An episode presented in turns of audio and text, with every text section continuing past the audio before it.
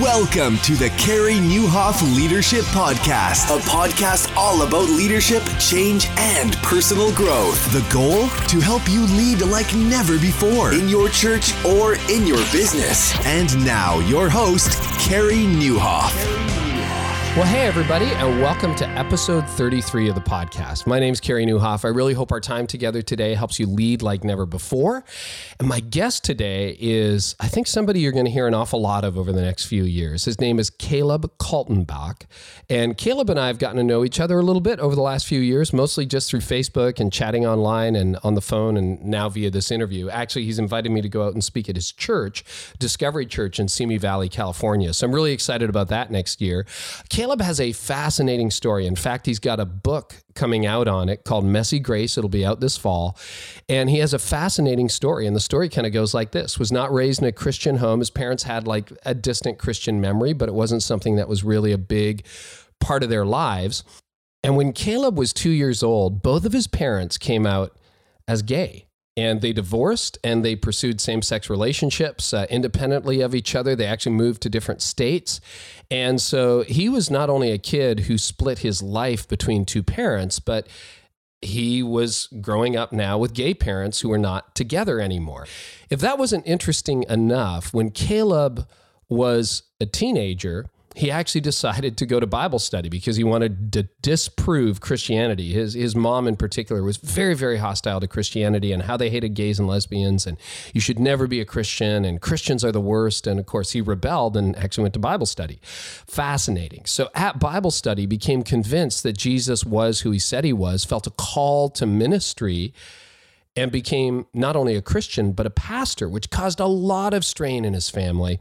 And the interview today is a story all about how Caleb, as an adult, as a Christian, as a pastor, came to terms with the relationship with his parents and how he tried to show them grace, even while disagreeing with their lifestyle and the choices they were making. And it has a surprise ending. So I hope you listen to the very end of the interview. It's absolutely fascinating. And that's my guest today, Caleb Kaltenbach. And again, he's got a book coming out on this fall called Messy Grace. You're not going to want to miss it. I've read an advance copy. It's amazing. Thanks so much for joining in. Like, you never know what you're going to get on this podcast. You get everything from life stories to leadership to stories of personal heartbreak to skills. I mean, next week when we come back, it's going to be all just technical skills in terms of technology. But basically what I try to do is I just try to help you drill down on some of the issues that are really relevant to you in leadership today. And there is hardly a debate that's causing more division or got more people on pins and needles than the same-sex debate. So I think Caleb is a needed voice in that community. And probably I would think all of us are going to get mad at some point or another during this interview. But I hope you just hang on long enough to get through to the end because there's an amazing ending. And I think Caleb has done a masterful job of navigating complex relationships and the truth of the gospel and the love of God and Jesus. And isn't that at the end kind of what we all want to do? And if you want to know more, everything is going to be in the show notes, and you just need to go to careynieuwhof.com/episode 33. Without saying a whole lot more, let's just jump right in to the podcast and the interview with Caleb Kaltenbach. Well, I'm super excited to have Caleb Kaltenbach today on the podcast. Welcome, Caleb. Well, thank you so much for having me. Hey, we are going to talk about probably one of the most controversial subjects around in the church today. And again, I know there's going to be listeners who are like, this isn't even controversial. Why are you even having the discussion? But the discussion's been incredibly personal for you, Caleb, which I think is great. And the issue of same-sex relationships. And you got introduced. Let's just sort of start with the story, because this is really going to be about your story and how you grew up and what God's done in your life and in your parents' life. But give the listeners a bit of background into how you were introduced into the LGBT community quite young, and tell us how it happened. Well, both my parents were professors at different schools and universities in Columbia, Missouri. Mm-hmm. And when I was 2 years old, both of them, decided that they didn't want to be with each other anymore. They got a divorce, and both of them, in their own way, came out as gay and lesbian, respectively. My dad is a gay man. My mom is a lesbian. My dad was always more in the closet, but my mom was very loud and proud and very boisterous about her sexuality. She found a partner that she fell in love with. They were together for 22 years. Her name was Vera. And they moved from Columbia to Kansas City, Missouri, where my mom started working at the university there in Kansas City, University of Missouri, Kansas City. And her partner opened up her own psychological counseling practice. And so I would spend most of the week with my dad, but then I would spend weekends and breaks and trips and holidays with my mom. They didn't want to get babysitters, so my mom would take me with her to bars and clubs. I would go with her to parties. I would go with her to marching gay pride parades. I mean, just almost everything you could imagine. I was very much involved in. My mom was on the board of directors for the Kansas City area chapter of GLAAD.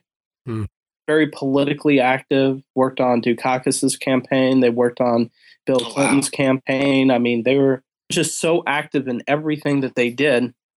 And one of the biggest things that they wanted to get across to me was how much Christians hated people who were in the gay and lesbian community. And they would tell me that and tell me that and tell me that. And my dad would, when I was with him on the weekend, would take me to a church. But in this particular church, they never really talked about the gospel. They never talked about changing lives or anything. It was always social issues. And so I didn't think all Christians were like that until one day when I was marching in a gay pride parade. And it was definitely very interesting. That's a whole nother topic. But at the end of the parade, there were all these Christian protesters on the sidelines holding up signs saying, God hates gay people. There's no room for you in the kingdom. And it was very disturbing. Wow. How old were you then? I think I was definitely in elementary school, maybe about 9 or something. I can't really remember. And so is this the 80s then when this was happening? Yeah, this was the 80s. So wow, the shock of it was still there. Man. What was even more shocking was they were spraying water and urine on people as they were passing by saying, what? This is what the Lord thinks of you. I'm not kidding. Oh, my goodness. It was awful. And I just remember my mom looking at me and saying, see, I told you, Christians hate gay people. Christians hate people that are not like them. I always figured I didn't want to be one of those. And so I ended up actually, continuing to grow up in that community with my mom. And I didn't have a lot of friends because there weren't a lot of other kids who had, a lesbian for a mom and a gay man for a dad. And probably more prevalent today than it was back then. But I didn't have a lot of friends. So my mom's friends became my friends. One of her friends, his name was Lewis. He was this young guy, probably in his late 20s, early 30s. I mean, looked like Evander Holyfield in his prime. And we went to the same doctor and he had become a friend of mine. And I remember going into the doctor's office and he had dropped a lot of weight and he had these lesions on his forehead. And I asked him, what's going on? And he told me that he had AIDS. And again, this was the 80s. I'm old enough to remember when AIDS first sort of emerged as an issue. And I remember some of the hateful things that Christians said about people with AIDS. Yeah, Probably still say, but it was far worse back then. Oh, yeah. Saying, it's the homosexual disease. Yeah. And curse from God, genocide on purpose, the whole deal. Yeah. Which is funny because studies have shown that more heterosexual people have AIDS, or at least some of the studies that I've read. And so that's neither here nor there, I guess. But I remember going into Lewis's hospital room a few days before he died, and he was literally a shell of the man that he used to be. But that's not what surprised me the most. What surprised me the most was his family. They were plastered up against the wall like they were waiting for a firing squad to come at them. And he would ask for something to drink, and they would give it to him, and they really didn't want to touch him. They really didn't want to be around with him, but they had their big old KJV Bibles out and reading them. And I just said, Caleb, Mom, why are they treating Lewis like that? Oh. My mom said, well, Caleb, they're Christians. And Christians hate gay people. They feel uncomfortable around people that are not like them. So I gave Lewis a kiss on the head and I said goodbye. It was just these images and others that I don't have time to share just forever ingrained in my head. And I remember going into high school and I just remember thinking, I want nothing to do with Christianity. And my worldview was already messed up because of how I was raised and the things that I were taught to believe was okay. And One of the things that I did, though, was I joined this Bible study to learn how to disprove the Bible. Okay, so you went in as a skeptic. I went in as a skeptic. I actually described myself as a ninja. I pretended to be a Christian, even though I wasn't. It was actually kind of amusing. I had this New Revised Standard version of the Bible that was really, really dusty and old, and it smelled old, and it was, you know, it was my dad's, and he hadn't opened it in a while. And I took it to this Bible study that I got invited to, and they told me to turn to 1 Corinthians, and I was in 1 Chronicles. And everybody's reading these nice verses from Paul, and they get to me, and I talk about slaying somebody with a sword, and just didn't really fit. Yeah, it didn't fit. Hey, they're both C-words. They're both C-words, yeah. Caleb. You get points for that. You know what? Absolutely. At least I was on the right letter. And I remember they told me, well, Caleb, 1 Corinthians is in the New Testament. I said, new? So I guess there must be an old one. That's how much I didn't know about the Bible. And I kept on going, and I found out that Jesus was not like the people on the street corners holding up signs. Jesus was not like the people who would yell things at my mom or dad and make fun of them and make fun of Vera, my mother's partner. And, you know, that Jesus was not like that. And I still remember when I decided to follow Christ, I remember I decided to get baptized, and I didn't tell my parents, and so I got baptized without them knowing it. Wow. And I went home and told my mom and dad, and they grounded me. And after that, I went to a youth conference, and a week to the day I was baptized, I felt like God had put it on my heart to go forward and give my life to the ministry. So I did, and I went home, and I told my parents I'm going to become a pastor, and I was going to go to a Bible college, and basically they disowned me for a period of months. Didn't want to have anything to do with it. Both of them disowned you. Yeah. So, I mean, the best I could describe it, Carey, would be how Christian parents feel when a gay child comes out to them. Mm-hmm. I was coming out to my gay parents as a Christian. I know that sounds awkward and backwards, but that's the best that I could describe of it, because they saw me as somebody that needed fixing. They saw me as somebody who didn't have my act together. So to some degree, when people come out, I can kind of relate to that feeling of rejection and feeling alone and feeling like you don't have anybody. And, you know, it just makes it so difficult. So this is honestly, I mean, you've got a book coming out on this called Messy Grace. It'll be out, we think, in October is the release date of 2015. Yeah. October 20th, 2015. Messy Grace. Mark that down. And I got the opportunity of reading an advance copy.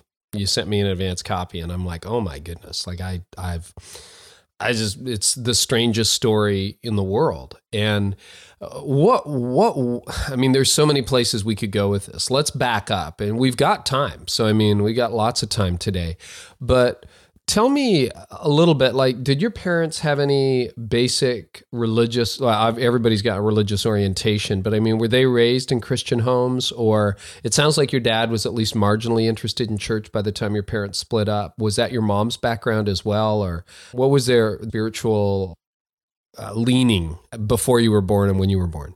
Yeah, so my parents, both of them, had a Christian background. Okay. My mom actually went to a Christian liberal arts college in Kansas. And majored in music. And my dad, you know, grew up in the church and then converted to Catholicism, and maybe converted isn't the right word, but transitioned to Catholicism and then transitioned out of Catholicism and became an Episcopalian, you know, and my mom, you know, same thing, Catholicism, then became an Episcopalian, got together with Vera, went to a Methodist church, then switched to Buddhism, then switched to being Wicca. And then, you know, later on, as I'll tell you, both my parents actually found the Lord. Yeah. Later on, you know, which that's part of the story, too, how they both came to Christ later on, just a couple years ago. So they both had Christian upbringing, both in Kansas.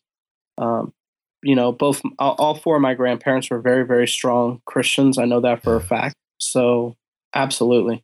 Yeah. And I mean, I say this as a Canadian, it wasn't exactly, I mean, if you're in the Midwest, it's not exactly the most gay friendly community in the world, sort of that culture, right? Like, you know, they weren't exactly in a place where coming out was a normal thing in the 1980s. They were definitely breaking ground in that area. Absolutely. And even growing up, they grew up in small Kansas towns. Yeah. You know, so that definitely in the 50s and 60s would not lend itself well to, in any way, shape, or form, coming out. And would your parents say that they knew they were gay before they got married, or how would that have worked out? Or do you know? I mean, they might not even... You know, what's interesting is both of them said that they knew they were gay before they got married, but they never said how far back they knew they were gay. Hmm. And, you know, they still got married and tried to have kids several times and loved each other, at least for a period they loved each other, I guess. So yeah, all of that is very, very unique. And I know that not everybody who identifies as gay or lesbian was beaten or abused or bullied or molested. Oh, no. Not everybody. But, you know, just without having the time to go into it, I think that there were things that happened in my parents' life that I think probably contributed to some of their feelings. I'm not saying that it contributed to their sexuality. Maybe it did, but you know, if I had time, you know, I could tell you some stories about my mom and what happened to her, and you'd say, well, yeah, I would hate men too if that happened to me. No, I can see that. So both of them had questions about their sexuality or leanings, but they, you know, being in a small community, they got married, they had kids, and do you have brothers or sisters, or is it just you? No. It's just me. Wow. I'm a loner.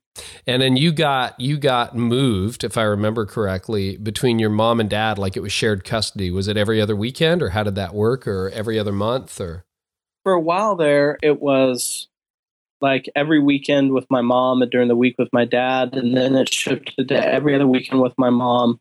And then when I became a Christian and, you know, the roof fell down, I spent a lot of time with my Christian friends. So I'd go see my mom once a month. Mainly because of the tension that existed. Yeah. You know, a lot of that tension is described in the book. I try to go into great detail describing that kind of tension that happened, but it definitely impacted our relationship a lot. So tell us some of the tension you felt growing up. I mean, what was that? Take us back to that place. Well, yeah. So my tension was kind of twofold. It's like, first, I was an insider in the LGBT community. And then I became an insider in the evangelical Christian community. So I feel like there are kind of two tensions there that I felt. First, there was the tension of being in the LGBT community, and I honestly felt the way my mother, the way her friends felt, that Christians really were out to get people who were gay or lesbian and make sure that they didn't have rights, make sure that you know, they conform to everything that they thought that they should. I mean, I totally get that. I totally understand how people in the community feel, because I got a front row seat to that. And I felt that way too. And unfortunately, Carey, there are people, you know, who are Christians who act like complete jerks. Mm-hmm. And there are, and they give the rest of us a bad name, right? Yeah. Well, and you were as much a victim of that kind of abuse as your mom was, or your dad would have been. Yeah, absolutely. I mean, I saw it. I mean, my mother, again, very, very in your face about being a lesbian. She had bumper stickers all over her car. Things like graduate of Felman Louise Finishing School, or Lorena Bobbitt for Surgeon General. Right. I mean, just different bumper stickers like that.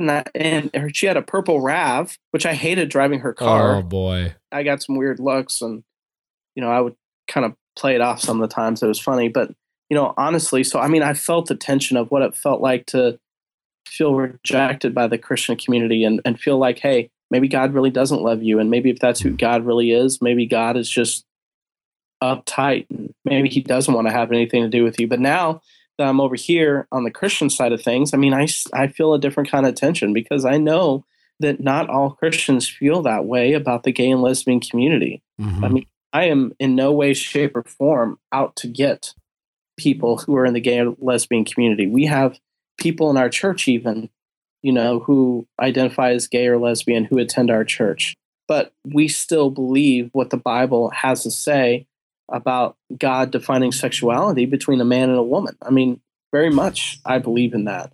But I don't think that impacts how you feel or love about another person. I think there's a big difference between acceptance and approval. Mm-hmm. And a lot of tension that I feel between acceptance and approval. God calls us to accept everybody. That doesn't mean we approve of everything that somebody does.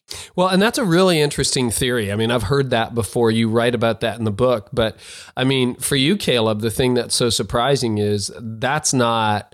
I think the problem with a lot of the discussion around sexuality in general, as well as same-sex relationships, is simply, you know, a lot of us have ideas and a lot of us have theories. But for you, it's like, no, I'm talking about my mom.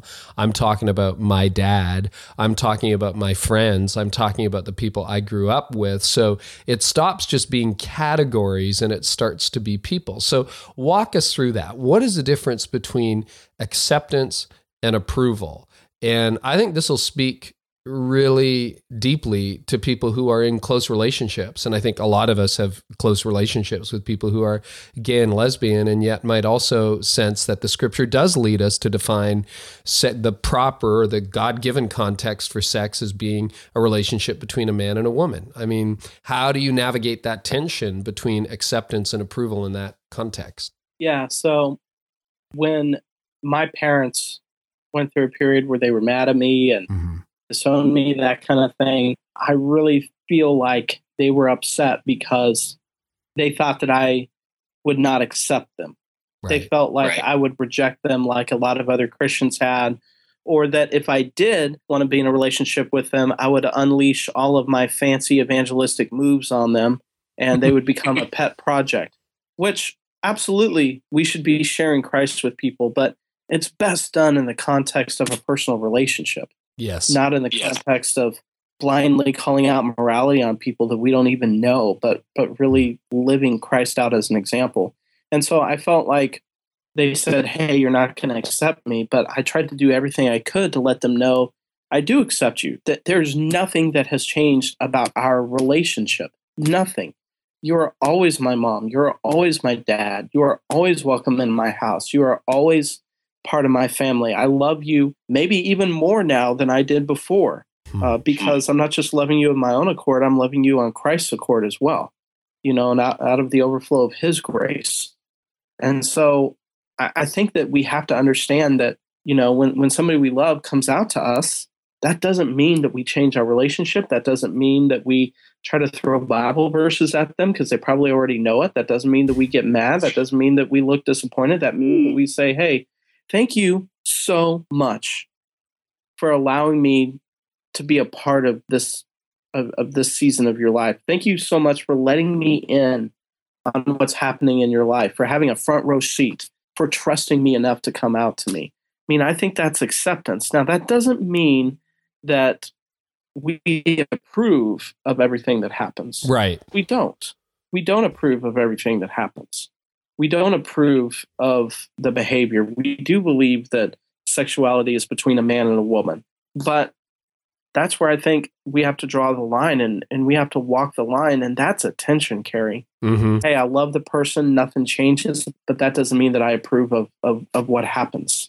So how did you navigate that? I mean, is it that you just assumed they knew where you stood as a Christian on the issue of sexual relationships, or would it come up in conversation? Like, I love what you're saying about, you know, I love you as much, maybe even more, because now I have Christ's love and his power at work in my life. But I'm just trying to figure that out. So what did that look like day to day as you discovered what it was like to be a Christian now, something that, you know, your parents were adverse to?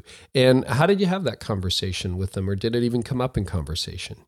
When I first became a Christian, my mom and her partner quizzed me pretty hard about being a Christian.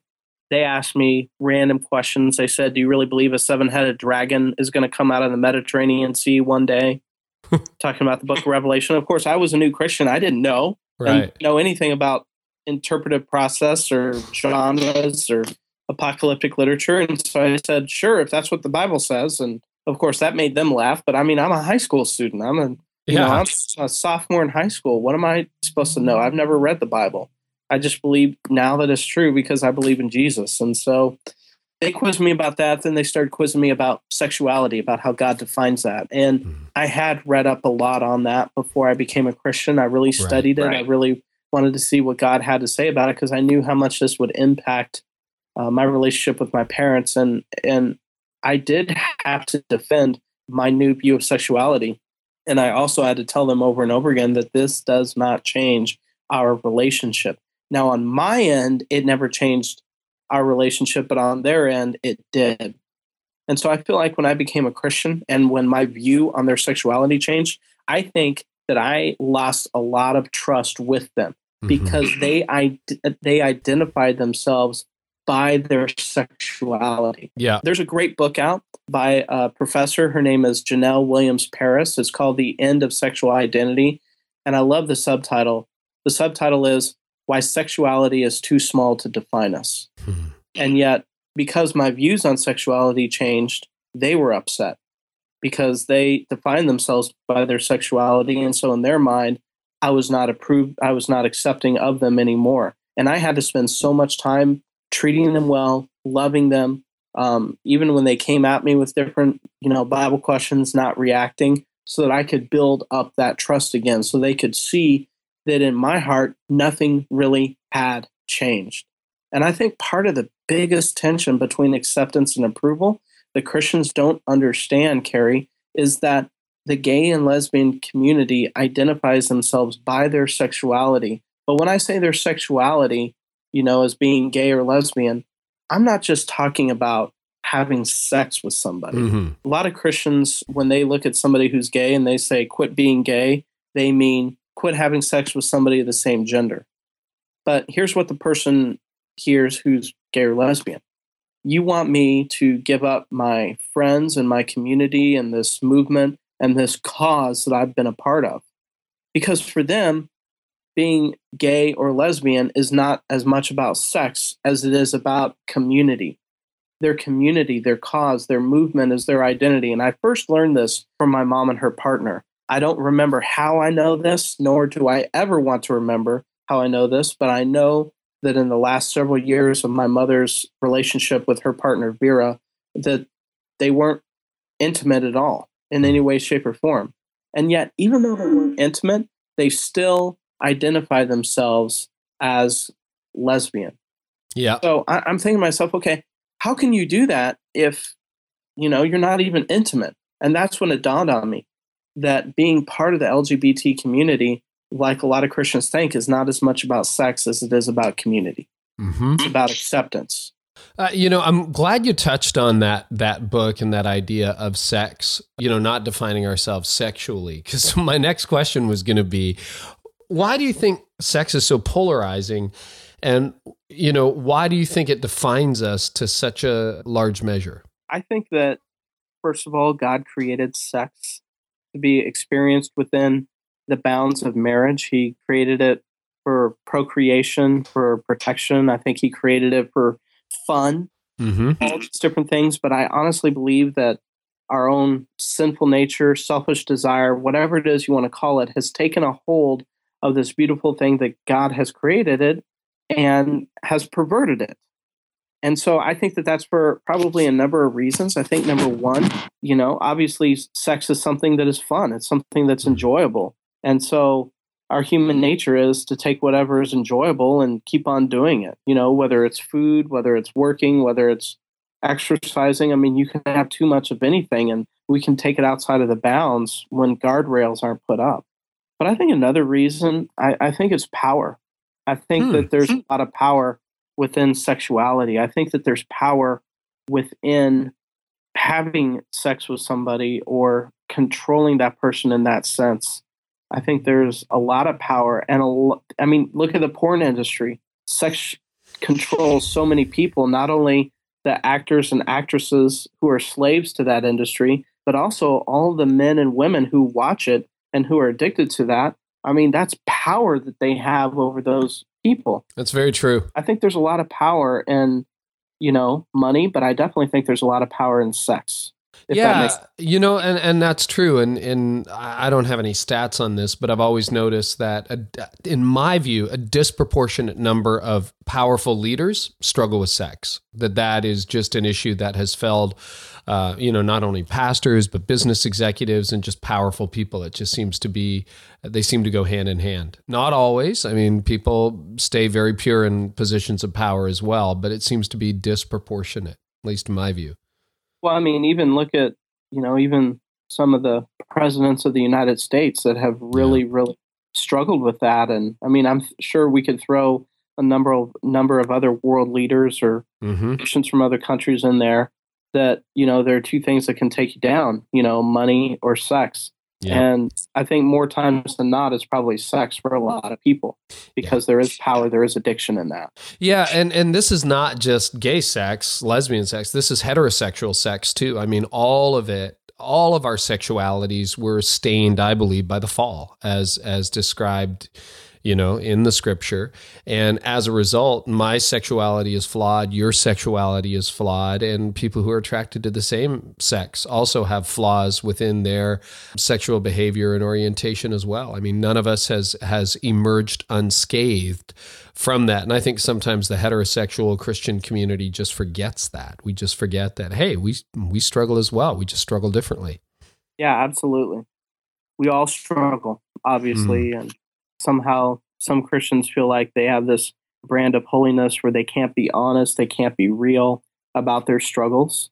And really, honestly, Carey, isn't the church the first place where we should be able to have safe, messy conversations about issues that we're struggling with, especially with sex? Yeah. Whether you're looking at pornography, whether you're having an affair, whether there's temptation there, or even saying, I'm attracted to members of my same gender, or I'm gay. I mean, the Church of Jesus should be the very first place that we should have these conversations. But most people don't, because why would you go someplace where you're going to feel worse? Well, let me just add to that. I think you're absolutely right. If you go way back in this podcast to episode number 4 and listen, I think it was number 4, listen to Cara Powell. Cara Powell, who lives near you, I think, in California. You're in Simi Valley. She's in Pasadena. Did this huge study about why millennials are leaving the church. Why are kids who were raised in church leaving the church? And she discovered that the issue wasn't doubt. It was unexpressed doubt. That there was no place to have, exactly as you said, those messy conversations where like, you know what, I think I'm gay, or my girlfriend and I are having sex and I don't know what to do about it because on the one hand, I think it's wrong, but we're doing it anyway, or I don't think it's wrong, but all of you people think it's wrong. And when you can't have safe conversations, you end up in exactly where you say, all the wrong places, talking to all the wrong people who are not going to help you make decisions that I think benefit you in the end. And why is that? Why do you think it's so difficult to have honest conversations in the church? And I'm not claiming to be an expert at it. Because I think some Christians think that when they're Christians, they have to get their act together and have to play the certain part. And I think that when we don't allow messy conversations in churches, we create sanctuaries for fake people. That's well said. I think that happens in a lot of churches. I remember a church that I pastored when I was in Bible college. We had 50 people in the church. There were 100 people in the town, something like that. I mean, it was a nice little country church, and I pastored there for a year and a half. I kept on trying to get my mom to come, and finally one Sunday she came and heard me preach, and said that she was glad that she came, but she wouldn't be coming back. And so it was one of the first times I ever got my mom to actually come to church. Oh, wow. I pulled up to the church the next Sunday to preach, and a couple of the elders were waiting for me on the doorstep. And they said that we'd like to talk to you. And they took me in the back room and they said, Caleb, if you want to keep preaching at this church, don't ever bring somebody like your mother again. Oh, really? And I said, excuse you? And they said, we are not a church for those kind of people. Those kind of people make us feel uncomfortable. And so I said, okay, I quit. I resign. I'm done. Good for you. And I walked out of there, Carey, and I just said, if I ever get to pastor a church, I want to pastor a church that has people who are struggling with their sexuality, people who are bankrupt, people are having marriage issues and financial issues, people are having issues with their kids, that people are having issues in their work and left and right. I want a church filled with these people, because that's the church that Jesus came and died for and is coming back for. That is the church that I want to have. And so a lot of churches, whether they wanted to admit it or not, have really created a nice little country club feel where you come in on Sunday, you get a little nice word from the preacher, pat yourself on the back for living really well and behaving well and adhering to the moral code that the church has. And then you gather maybe in a community group if you're a really strong Christian, and you're able to live your life and you keep your little secrets that nobody else knows about. And nobody really talks about that, because good night, you do not want to get your hand caught in a cookie jar at a church like that. No, I was talking to someone who attends one of our locations today, actually, before we recorded this, and she was telling me her marriage, kind of fell apart and they're trying to put it back together again. And at one point she just leaned over and she goes, you know what? Social media is so fake. Like, all these people who pretend to have their lives together, and you're kind of looking at it going, really? Who tweets or who posts status updates about what's really going on?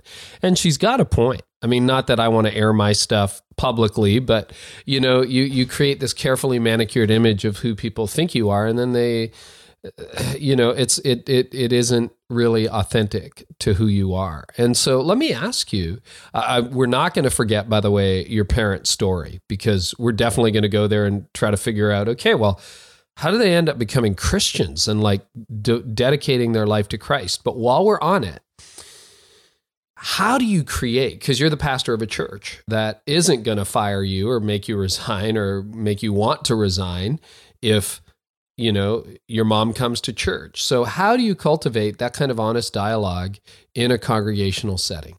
I think it begins at the very top with leadership conversations with our elder team and with our staff team.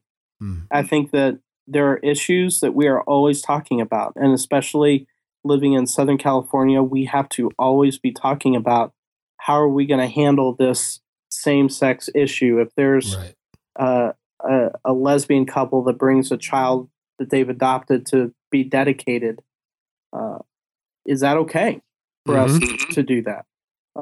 If somebody who is gay or lesbian comes to our church and wants to volunteer in a certain area, is that okay? Where's the line? And so, obviously at our church, we do believe that sexuality is defined between a man and a woman. We do believe that, but we've created an atmosphere where, number one, we allow people to belong before they believe. Mm-hmm. And number two, we don't push the culture war here at our church. So we're not going to preach on a subject just to be obnoxious. Right. And I'm not saying that all people who preach on those subjects are obnoxious, because even my friend Gene Apple at Eastside Christian Church mm-hmm. preached a sermon series on homosexuality not too long ago. And he chose to do that intentionally, and honestly, he did a very good job preaching on that. He did an excellent job. But, we are very careful with picking what we preach on in that aspect, not because we're ashamed, but because we understand that there are a lot of people that are struggling with this issue, and it's not black and white. And so I think just the acknowledgement, Carey, that this is not a black and white issue. I mean, what is black and white is having sex with somebody of the same gender. That act is a sin. Yes, I do believe that. But everything else surrounding it is not black and white, because you're dealing with people. People have depth. People come to the table with different experiences and pains and hurts that they've done and things that have been done to them and joys. And people are really a mosaic of all these things. And so you have to acknowledge that most of what we're dealing with here is not black and white. We have to be willing to have these conversations. And if somebody does come to our church and wants to talk to us about what it means to be a lesbian or to be gay, and is that compatible with evangelical Christianity, we are more than welcome. We welcome them into our community, and we say, let's sit down and let's talk about this, and let's be open. So you have conversations. I mean, I know a lot of churches think in terms of policies. Do you approach things like, let's say, dedication of a child or involvement in the church more on a case-by-case basis? Because, I mean, you're not leading a small church of 200 people. You have a church of, I don't know, over 1,000 on the weekend.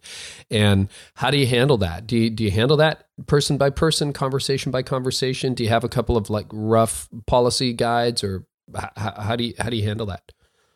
Well, you know, the funny thing is that we haven't had to handle that yet in that particular scenario.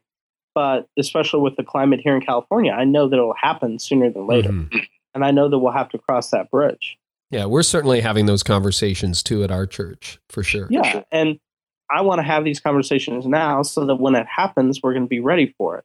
And really, I mean, there's two sides to the conversation, right? I mean, on the one hand, you could say no, because we believe that marriage is between a man and a woman, and we don't believe this is healthy for the family. But if you look at the baby dedication as, hey, this is an opportunity to influence the parents, this is an opportunity to love the child and to maybe keep the parents in the church, I mean, you have to wrestle between those two tensions.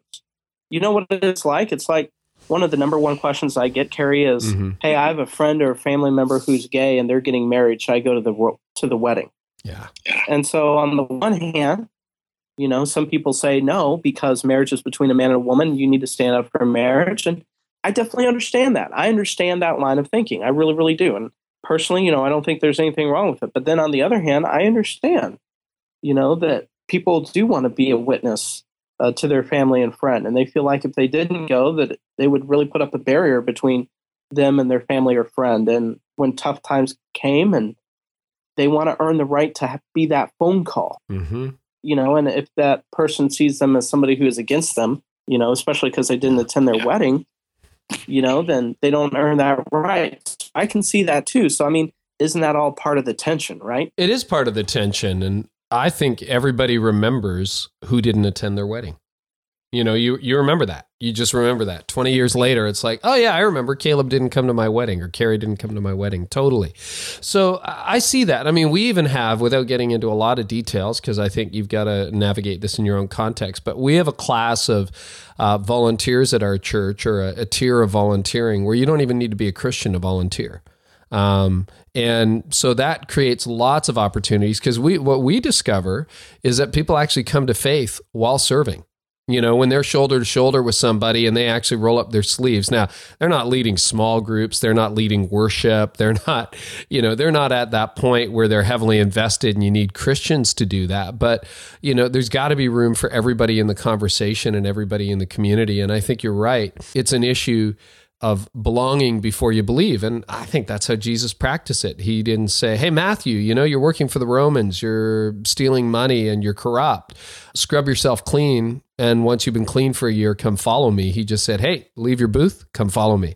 And he did. And in the process of following Jesus, he became a very, very different person. So I think that, you know, that's really helpful between, you know, trying to figure out, how to handle the whole issue and basically the difference between acceptance and affirmation. So tell us the rest of the story with your mom and dad. This is spectacular. I mean, first of all, that you became a Christian, because I think what I don't want people to miss is that you were as much subject to the abuse of Christians as a child as your mom and dad ever were, because nobody really knew that you were going to end up becoming a Christian. You were just one of them, right? And, you know, horrible that people would pick on kids, but, you know, they yelled and cursed at you too. Absolutely. So after I gave my life to Christ and decided I wanted to go to Bible college, I did, and graduated and went on staff for 11 years at a church out here in the LA area called Shepherd of the Hills. Yeah. And did college ministry for several of those years and was a satellite campus pastor, and then moved to go pastor a church in Dallas. And my mother's partner had died, and so my mother was all by herself. In the book, I actually share a scenario where I tried to go back and share the gospel with my mother's partner one last time, and she refused. And it's a sad story, but I think it really set my mom up for an understanding of Jesus's love, because she went through a very, very deep depression. And so when my family and I moved to Dallas, Texas, my mom and my dad, separately of one another, both moved within a 5-mile radius of where I lived. And that had never happened before. I mean, since you were what, 2 when they broke up or whatever? Since I was 2. I mean, I don't know if you remember Ghostbusters, where they said, don't cross the streams. or else the universe will implode. And that's kind of what I thought. Okay, all three of us are going to be living here together. I mean, that I don't think, you know, Texas can handle that. And so they started coming to the church that I was preaching at. And I said, hey, you know that this is what I believe. And they said, yeah. And I said, you still want to come? And they said, absolutely.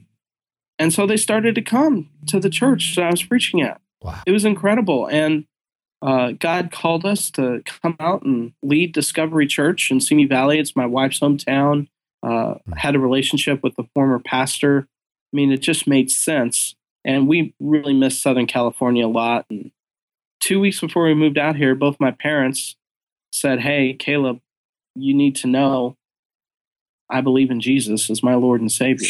And again, apart from one another, they don't even live together. They didn't even know that the other one was telling me this. And so, you know, out of all the things that happened in Texas, I really think one of the reasons why God sent us back to that area for a brief stint was to help my parents finally come to Jesus. Wow. After years and years of making fun of, you know, Christians, you know, my parents would listen to like Chuck Swindoll on the radio and make fun of some of the things that he was saying. When they go to church, they go to Chuck Swindoll's church.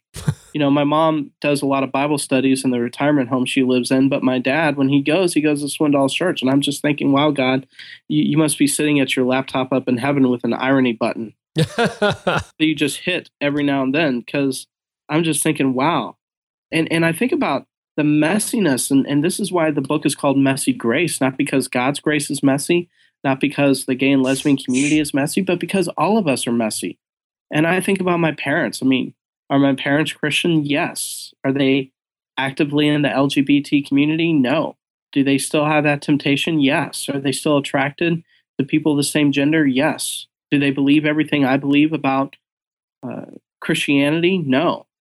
You know, they do they believe in Jesus? Yes. Are they going to heaven? Yes. How do all those things go together? I have no clue. It's never been my job to change somebody's sexuality. Right. That's between them and God. It's my job in grace and truth to point people towards Jesus and to point them to a better way of living. Well said. Now, this may be an unanswerable question, but if you had to guess or you feel comfortable answering or responding to this, if your mom or dad, probably two different answers, had to say, this is what changed my mind about Jesus, what do you think they would say? Or maybe they've told you. I don't know. There were people in my church in Texas who really got involved in my mom's life and my dad's life. And not everybody in the church felt comfortable around my mom and dad, but some people did. And I think the fact that they saw Christians treating them well really made a big difference. Yeah. How they view Jesus. Because, I mean, isn't that interesting that the way Christians treat other people really impacts that person's belief about Jesus? I think that's huge. Yeah, and I think that's very, very true. You know, we have the Bible, which interprets the Christian faith for us, but, you know, as the old saying goes, sometimes we're the only Bible people ever read, and who wants to be part of a community of judgment, rejection, and hatred? I think we're acceptance magnets, and we all gravitate toward where we feel accepted, which actually goes back to a point that you said earlier about it's not even so much about sex, it's about being part of a community and being accepted and not being judged. And wouldn't it be amazing if the church was actually that community for everybody? I mean, that's the way Jesus was. Mm-hmm. Like with some people, like the woman at the well in John 4, did Jesus have tough words for her? Absolutely. Yeah, he go did. And sin no more, right? Yeah. Yeah. Well, yeah. I mean, you know, hey, you know, you're right. You don't have a husband. You've had this many husbands, and the man you're with now is not your husband. And then the woman thrown at his feet who is caught in the act of adultery, you know, leave your life of sin, go and sin no more. You know, neither do I condemn you. Jesus approached things perfectly with grace and truth. I mean, I think it's John chapter 1 where it says twice that he came full of grace and truth. So, I mean, Jesus definitely did have to have tough conversations, but the only people he got mad at, Carey, he got mad at the religious people. Yeah, he did. He got mad at the unbeliever. Never got mad at the unbeliever. And yet, that's what's so dangerous about an us versus them mentality. Mm-hmm. So many Christians, I mean, are there political influences to this whole discussion? Absolutely there are. But really, when it comes down to it, Jesus did not go on the culture war path. Jesus went on the, hey, God is for you. He's not against you. God loves you. God is not mad at you. God is mad for you. So well said. So I'm sure, I mean, we covered a lot of ground in our time together today. I'm sure there are some, you know, leaders, you know, we always process things through two filters. You know, I got my leadership hat and then I've got my person hat. I'm just a person. I've got friends who are gay, who are lesbian. I've got friends who are bisexual. I've, you know, now I lead a church where, you know, this is an issue, or it has to be an issue. It is the issue of our day, one of the issues of our day. So what are some first steps if somebody's like, you know what, I need to do something? What would be a first step or two that listeners, leaders could take to help create a better dialogue in their church? I think that a church leader, number one, needs to create a safe environment. We kind of already touched on this, but create a safe environment in their church where it's okay to have conversations on the gay and lesbian community, the evangelical Christian community, this whole idea of acceptance and approval. I think that we need to be a messy church. I think that we need to show God's messy grace. And that bleeds from the top down, from the elders, from the staff, being able to have these open and honest conversations. I think also engaging in dialogue with people. Yeah. Other churches that are open and affirming. I think that's the phrase that a lot of people use. And talk with them about Christianity and the LGBT movement and that culture. Really, honestly, I think openness and honesty is the best policy. And I think a lot of church leaders are afraid of what that's going to look like. But not only open and honest conversations, I think that we have to be willing to engage people. You know, you talked about service tiers for churches. You know, where's the line? That's what I've asked some leaders before. Where's the line? Where's the line where you say, okay, everything is okay up until this line right here? I think that a lot of churches need to ask themselves, where's the line? And they need to invite people to belong before they believe. But it's hard for people to belong before they believe if you're not willing to allow them to belong. Because allowing people to belong is also, to some degree, allowing them to participate and not feel like the redheaded stepchild of the congregation or of the church. And so I think that there needs to be engagement in that part. And some of that bleeds over into our own personal lives. I think that some Christians who are evangelical feel uncomfortable around people who are gay or lesbian. I know that not everybody does, but some do. Sometimes it's because it's a lack of empathy. Sometimes it's because they don't understand the community. Sometimes it's because they don't have a good knowledge of the Bible. But more times than not, I think it's because they think, well, if I'm friends with this person, if I get on a personal level with this individual, then that means that I'm accepting, you know, their sexuality.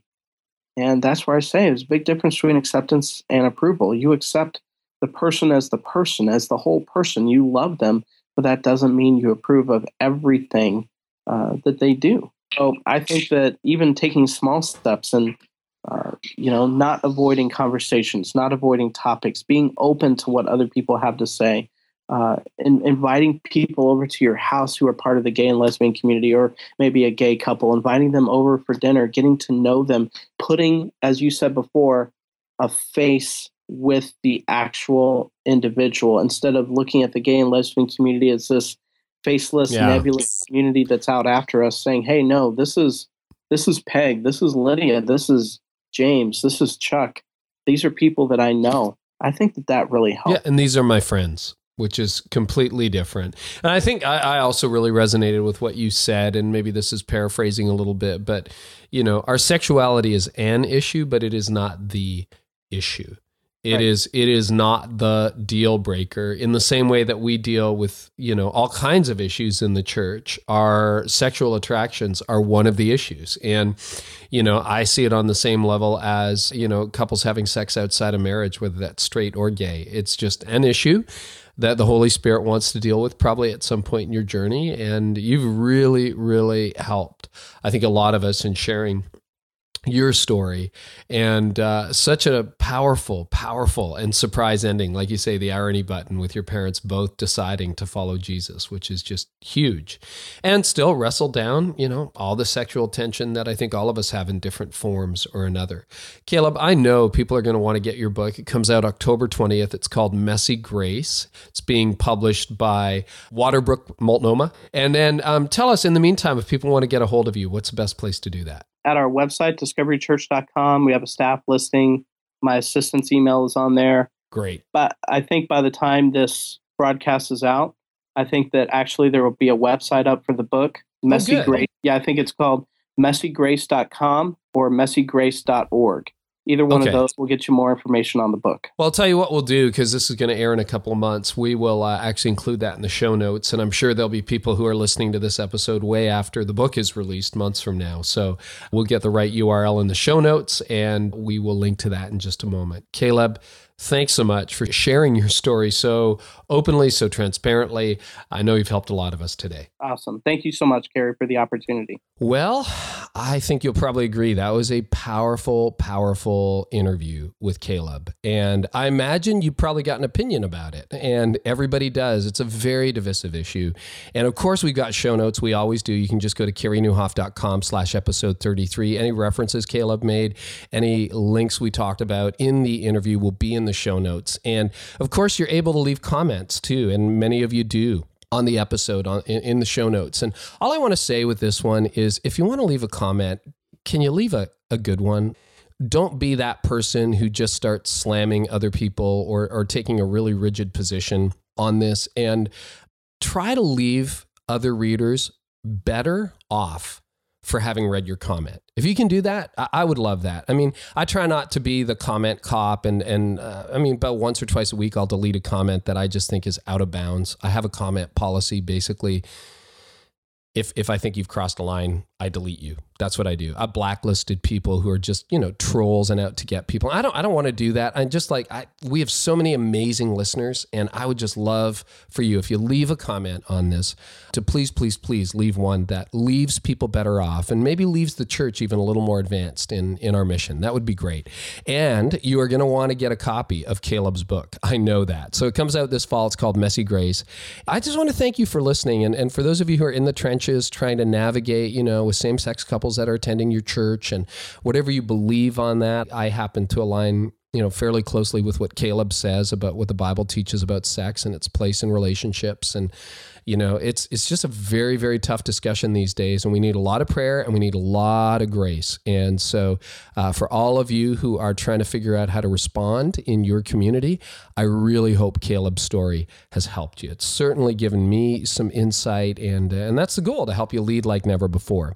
And for all you awesome people who continue to share this podcast, to subscribe to it, to leave ratings and reviews, so thank you. Thank you so much. I read every single one of them. And if you want to leave a rating or review in iTunes, that would be great. And of course, you can subscribe for free on iTunes, on Stitcher, or on TuneIn Radio, which is awesome. Now, next week, we're coming back with episode 34. My guest is Wayne Cordova. And if you're technically challenged, you're going to love next week. If you are a tech geek, you're going to love next week, because Wayne does something we've never done on the podcast before. He walks us in almost an hour through all these apps and these pieces of software that can make you a more productive person so that you have more time to lead. Very technical. You're going to love it. Wayne's a lot of fun. That's episode 34. And of course, if you subscribe, it comes for free every Tuesday. So how awesome is that? Thanks again for tuning in. Be gracious in what you do this week. And I really do hope this helps you lead like never before. You've been listening to the Carey Nieuwhof Leadership Podcast. Join us next time for more insights on leadership, change, and personal growth to help you lead like never before.